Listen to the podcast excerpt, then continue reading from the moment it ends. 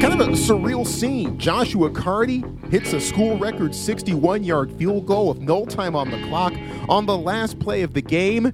And it's the Bears who storm the field at the end of Big Game. Says it all, doesn't it? It has been that season for Stanford.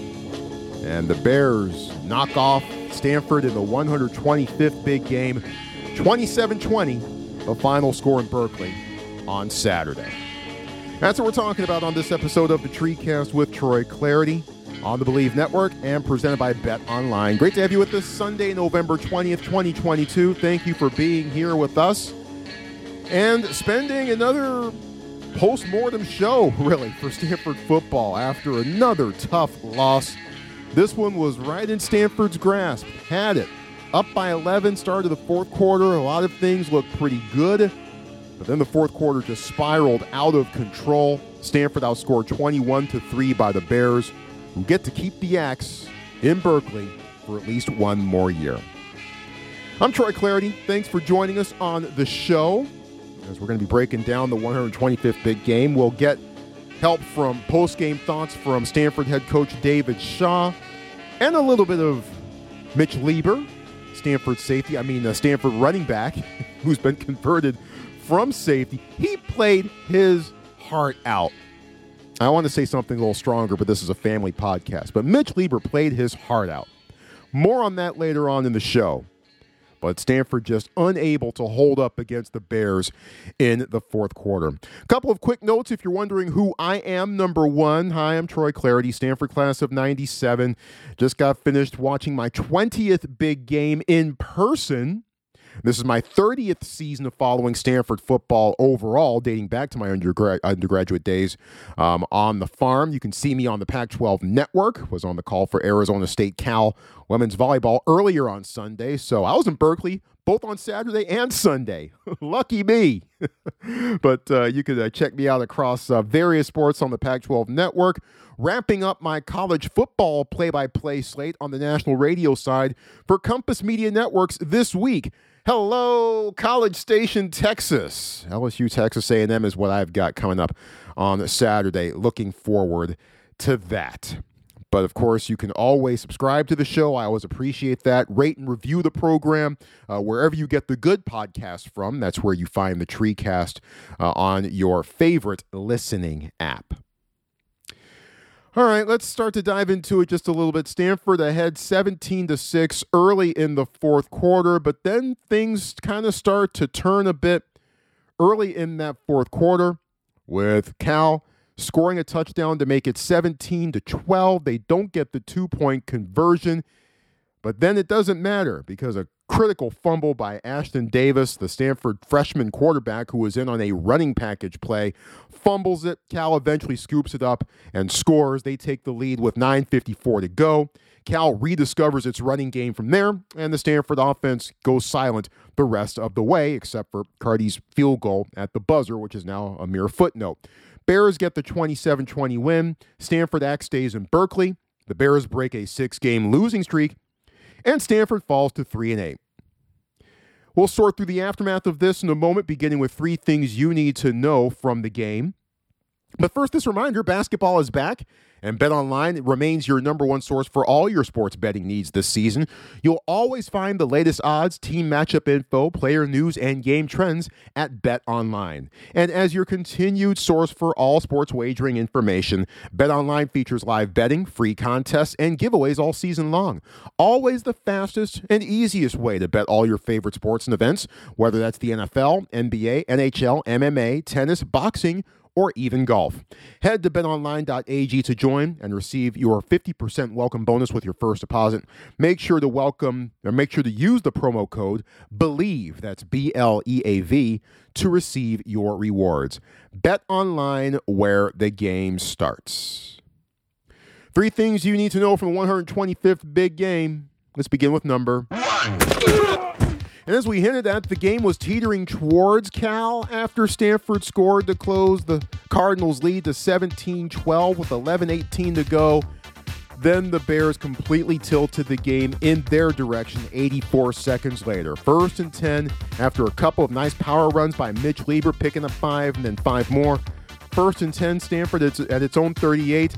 Ashton Daniels comes in, runs the package, runs over to the left side, but gets hit from behind, loses the ball, recovered by Cal, knocked loose again, then scooped up by Cal linebacker Jackson Sirmon, who takes it back 37 yards for the scoop and score, and the Cal lead. Bears ahead with 9.54 to go. They get the two point conversion and the lead, which they would never relinquish, as it turned out. After the game, David Shaw was asked in part why Ashton Daniels was placed in that situation in such a big juncture of the game. We don't have a lot of options right now if you've seen what our team's gone through. Um, and Ashton's been uh, a really big part of our running game. And um, you know, trying to balance back and forth between, for the most part, he and Mitch.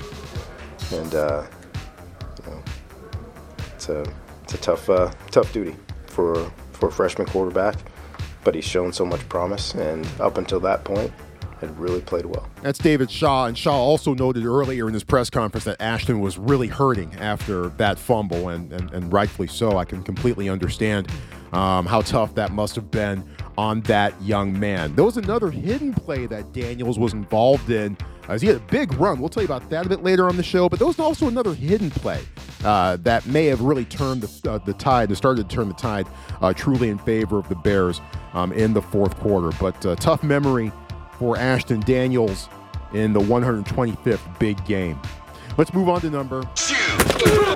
Injuries in the Cardinals secondary leading to opportunities for a couple of guys against the Bears. Safety Kendall Williamson had been questionable coming into the game. He gave it a go, but was knocked out with an injury in the first half.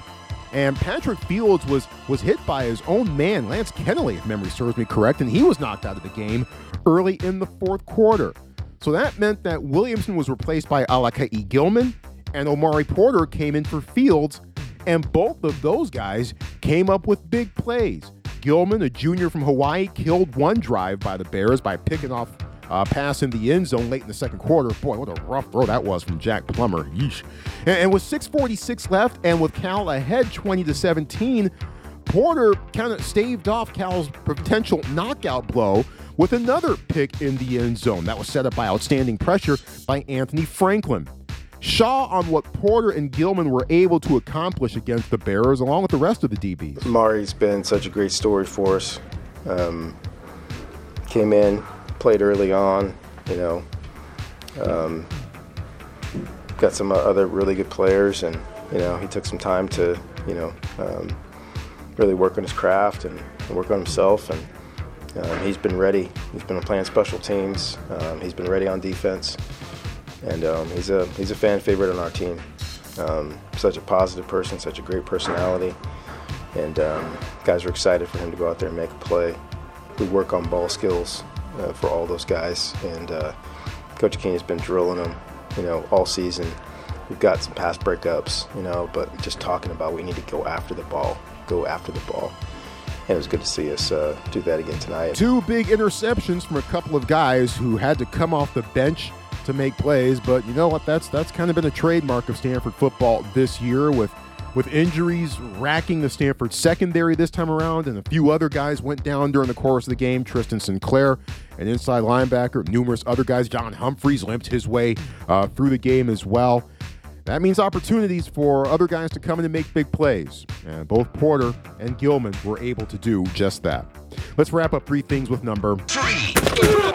Stanford down 27 17, five seconds left, ball at the Cal 43 and on comes Joshua Karty for a 61 yard field goal. We've heard about his range.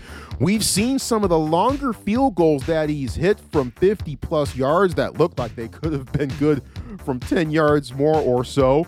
But Karty comes out for a 61 yard field goal and he hits it. It's the longest field goal in Stanford history, knocking Rod Garcia and Mark Harmon out of that top spot. Both of them connected from 59 yards out. Garcia against USC in 1973, Harmon at Purdue in 1981. So, all right, Joshua Karty from 61, it's good. but it was also the final play of the game as the clock expired. And that's why it was weird to see Karty hitting the 61 yarder at the buzzer, but the Bears storming the field at the end of it all. Shaw on why he decided to trot Karty out there instead of trying for a Hail Mary. In a perfect world, um, we threw that play to Elijah, had him get some yards and, and get down, and thought maybe the clock maybe ticked off one or two more seconds than it should have. Um, you know, the idea is to get that, um, spike it, you know, kick a field goal, get an onside kick. I mean, we got to score twice.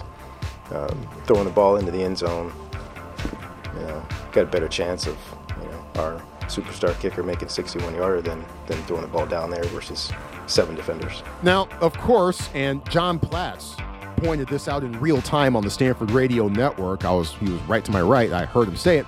There wasn't enough time for Karty to kick a, a long field goal and Stanford to execute an onside kick and get the ball back and try for one last shot at it. But at least Karty's in the record book. I mean, we, we figured he'd be in there somewhere, right? After the season that he has had, still perfect in field goals on the season, has not missed to this point, and now the 61 yarder with the cherry on top of it. So Karty's in the record book. That's pretty cool. I just wish there had been a bit more joy behind it. As I said on Twitter, normally if Stanford hits a 61 yarder, I'm jumping up and down. Not so much this time around. I wasn't jumping at all on Saturday afternoon walking out of that place. Those are three things numbers from the game Tanner McKee, 29 of 45, 271 yards and a touchdown, but also threw a back breaking interception uh, to a double covered receiver with 2.16 left. That really ended um, any hope for Stanford to uh, come back and uh, seriously threat, uh, threaten the Bears in that one. Mitch Leigber. Uh, kudos to that young man. And, we'll talk more about this a bit later on in the show. 22 carries, 83 yards in the score plus seven catches for 53 yards. When he came into the post-game press conference, he walked into the room. He was the only uh, player made available uh, available to us by Stanford Athletics. Uh, Leigber came in. You you could tell he had played a football game. Dirty uniform. He even wasn't even wearing his his his jersey and his pads. You know, his eye black smeared all over his face. You know, hair all mussed, all sweaty, and all that stuff. But you know, Mitch Leigber, he played his heart out borne out in the numbers. We'll talk more about that in a bit later on in the show. Ashton Daniels, yes, he had the big fumble. He also had a big 43 yard run to set up Stanford's first touchdown on the game's opening drive. So that was a big, big play. But he did also have the big fumble and a hidden play that Daniels was involved in as the Cal defense stopped him for no gain on third and one on Stanford's own 17 on the first play of the fourth quarter. That was a hidden play. Uh, Stanford just in terrible field position for much of the game. More on that in a moment or so. Uh, but Cal able to turn that uh, great field position they were able to get starting in plus territory, getting a touchdown to put them within five. And then the next thing you knew, they were taking the lead on defense. A deeper dive on some of the things that I saw in Berkeley on Saturday. But first, this. The TreeCast continues 27 20. The Bears beat the Cardinal in the 125th big game. I was in the building, in the press box, in the Stanford radio booth to witness it all with my very own eyes. So let's do a, a, a deeper dive into, into some of the things that, that came out of this game for me. Stanford's offense disappears yet again, pulls another disappearing act, especially as the game goes along. McKee started 22 of 28, 206 yards. Pretty efficient. But in the fourth quarter, 7 of 17 for 65 yards and the interception. After a terrific touchdown drive to open up the second half, and take a 16, 17-6 lead. Four different guys touch the ball on those plays on that second half drive to, to open up the second half. It seemed like it was more, but you saw the, uh, the, the, the variety in which those guys were being used. But after that terrific touchdown drive to open up the second half, Stanford went punt, three and out, three and fumble, three and out, punt, pick, and then the 61 yard footnote field goal. Over the last seven games now, Stanford has had a grand total of one touchdown in the fourth quarter in its last seven games. One touchdown in the fourth quarter. And twice in that span, they've been outscored by their opponents by 15 points or more in the fourth quarter. Outscored 21 to 3 in the final frame by Cal, and of course outscored 18 to 3 in the fourth quarter against Oregon State. Not for nothing, Stanford's field position, especially in the second half, just terrible. Just absolutely terrible. That certainly did not help out things a whole lot. We saw this against Washington State, reared its ugly head again against the Bears. Stanford started four drives inside its own 15, two inside its own 10. That's a big problem for this offense and a bit too large for it to overcome.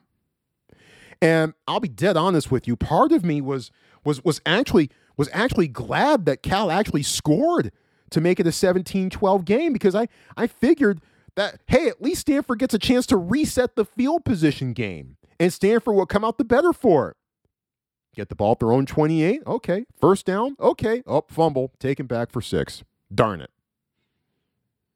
But field position was not Stanford's friend. I don't know what happened to standing on the 10 yard line when you're fielding a punt, and if the ball's going over your head, you just simply let it go, let it bounce into the end zone, and hey, if the other team downs at the one, hey, kudos to them, tip of the cap. But a couple of punts that were fielded inside the 10, fair caught inside the 10. This Stanford offense can't can't have that. It can't have that. I just let it bounce. But this is what happens when the offense is not explosive enough. This is what happens when you are just not able to sustain drives, to get chain moving plays consistently. This is what happens. This is what happens. You know it. I know it. David Shaw knows it too. We're not dynamic enough to go down the field six yards at a time. Um, we have to find a way to create those those those big plays, run or pass. And when we get them, know, we get field position, momentum, and we go down and score. Um, it's the bottom line. So, um, if the combination of efficiency and explosive plays, they lead to scores. If you're inefficient and you don't get the explosive plays, you don't score. Yeah, a pretty honest and I think an accurate assessment of things by David Shaw. And you know what? To to me, as it stands right now, it boils down to this. If Stanford wide receivers don't produce, the offense is broken. It's that simple to me right now. Elijah Higgins, eight catches and a touchdown. Brycen Tremayne, a 21 yard grab that was a thing of beauty. That was nice to see. That was also Tremayne's only catch in six targets. That can't happen. And even though Higgins broke a couple of touchdowns, or broke a couple tackles rather on that touchdown, it, it, it seems like breaking tackles by him and the rest of the receivers has been the exception rather than the rule. Dropping wide receiver screens doesn't help matters out much either. And aside from Ben Yurosek, the pass catchers, by and large, aren't coming down with contested balls. So if you're not coming down with contested balls, you're not breaking tackles, and you're struggling to win one on one battles, which is something we've seen for mostly the entire season and became even more glaring once Michael Wilson went down with injury. Your wide receivers aren't getting it done. It's unfortunate, but that's just how it looks right now. Granted, it seems like Stanford receivers face more contested balls than most, but it doesn't seem like this year's core is coming down with them at anywhere near the same rate. It's on the wide receivers. Now it's on McKee to deliver balls on time and on target, and that's been that's been hit or miss at times, especially over the last few games or so. But with the talent that's on the outside, the wide receivers need to be making much, much, much bigger plays more consistently. If that doesn't happen, this offense is not going to go anywhere. I'm not blaming Mitch Leigber here. It's not his fault. He has been admirable he has been lights out. I mean, he, everything that he has been asked to do, the situation that he has been placed in, converting from safety, learning the position at this level on the fly, man, he's been admirable. Had a couple of terrific blitz pickups. He's looked great in pass protection. And as we've said before, you are not playing running back and seeing time on the playing field for Stanford if you can't pass protect. That's just a non starter right there. And he had a pretty nifty catch, too, on the opening drive of the game. McKee put a bit too much air underneath it, maybe sailed on him a bit too, but Leigber bailed him out, making a great one handed snag, landing out of bounds at the one. And then Leigber punching it in from one yard out, touchdown Stanford. It's 7 0. Great catch by Leigber. After the game, I asked Mitch about it. Um, we knew it was, we knew it was going to be a productive play, um, so you know you know ran that free release. Uh, Tanner put it out there. Um, just just did whatever I could to, bring it in. So it was, it was a well executed play. Yeah, it was a productive play. That's Mitch Leigber, and he played as well as he could, and probably even a bit better. But he's in a tough, tough, tough situation, and right now He's not going to beat you. He's not going to beat you as long as carry was just nine yards. There were times when you, there were a couple of pile moving runs by Leigber that were impressive. But defenses still don't respect him enough for him to be a true threat. And that affects certainly the slow mesh for Stanford offensively as well. The slow mesh works when EJ Smith is the running back, right? It, works when Casey Filkins is the running back because those guys have the shiftiness, the wiggle, and the savvy and the burst and the ability to break tackles if necessary and make some sizable gains out of the slow mesh. You had to play that honest when it was Smith and Casey Filkins in the backfield. It doesn't have as much of a chance when the other running backs that Stanford has had to play this year are being trotted out there because opposing defenses aren't going to respect those guys as much as they are Filkins or Smith. So I, I hope folks aren't coming away from from from this the last couple weeks trying to put any blame on Mitch Leigber. He is doing the absolute best that he can. And I've been rather impressed with what he has done. But you can't, I don't think, depend on the Stanford rushing game to win games right now. It's got to come from the passing game. It's got to come through the air. And that means the receivers have to make much, much bigger plays than they have. That means Tanner McKee's got to make much, much bigger throws than he has. But at this point, this offense is, is inefficient. It's inefficient and not suited to being able to grind down leads and being able to find out a bad field position. Where it is right now. Flip it over to the other side of the ball, and I'll admit, I was shocked, shocked by Cal's game plan. I couldn't believe it. Let's see. Bears' offensive line has been brutal all year. I'm amazed Jack Plummer is still standing and walking around and has use of all of his limbs based on the beatings I've seen him take this year. Bears' offensive line's been terrible. Stanford coming in had the next to last ranked rush defense in the Pac 12. So what does Cal do? They throw it on 21 of their first 22 snaps. They don't even run the ball until their second play of the second quarter. I couldn't believe it. I didn't understand it at all. It's like, what? Why aren't they running it?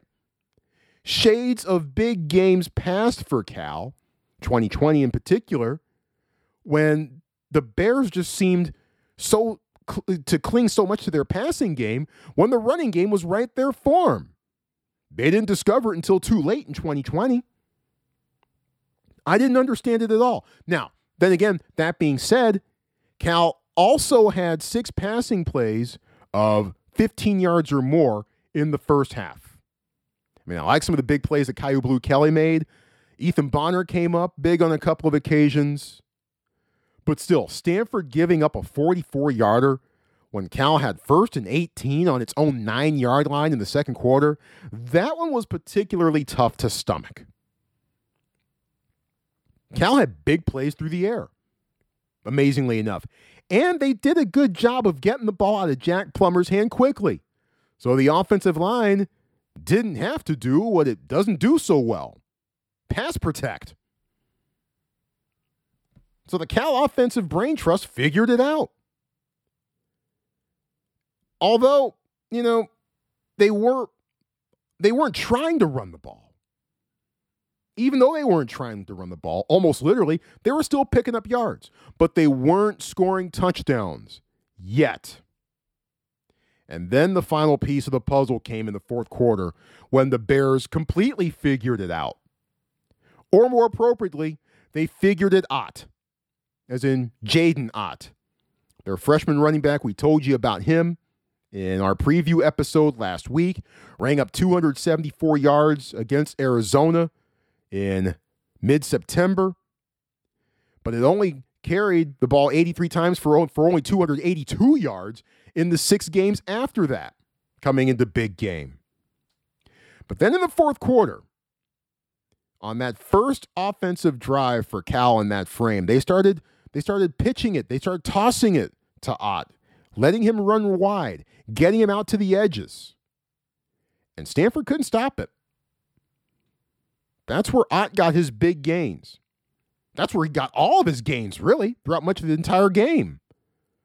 Jaydn Ott 12 carries for 86 yards in the fourth quarter alone. He only had six carries for 11 yards coming coming into that fourth quarter, but 12 for 86 in the touchdown in the fourth quarter alone.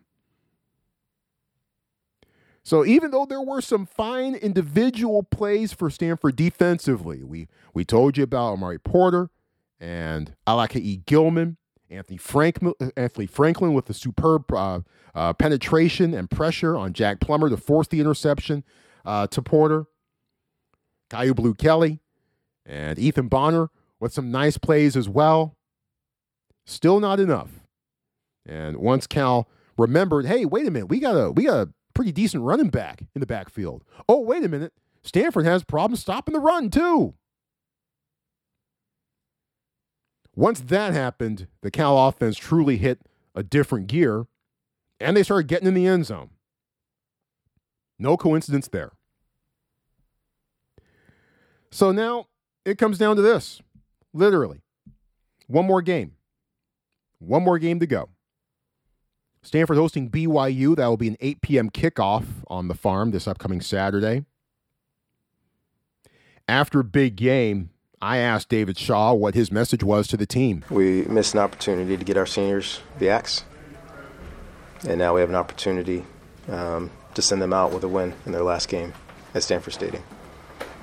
Senior day, um, a lot of families coming to town, Thanksgiving. Um, it's the least we can do for our, our seniors. Let's get them one more victory in the stadium. Yep, that's that's really what it all boils down to now. Win one for the seniors, the guys who have who've bled and sweated and thrown up and, and, and all those sorts of things for this program, and have had some good moments, but have really had some tough things thrown their way.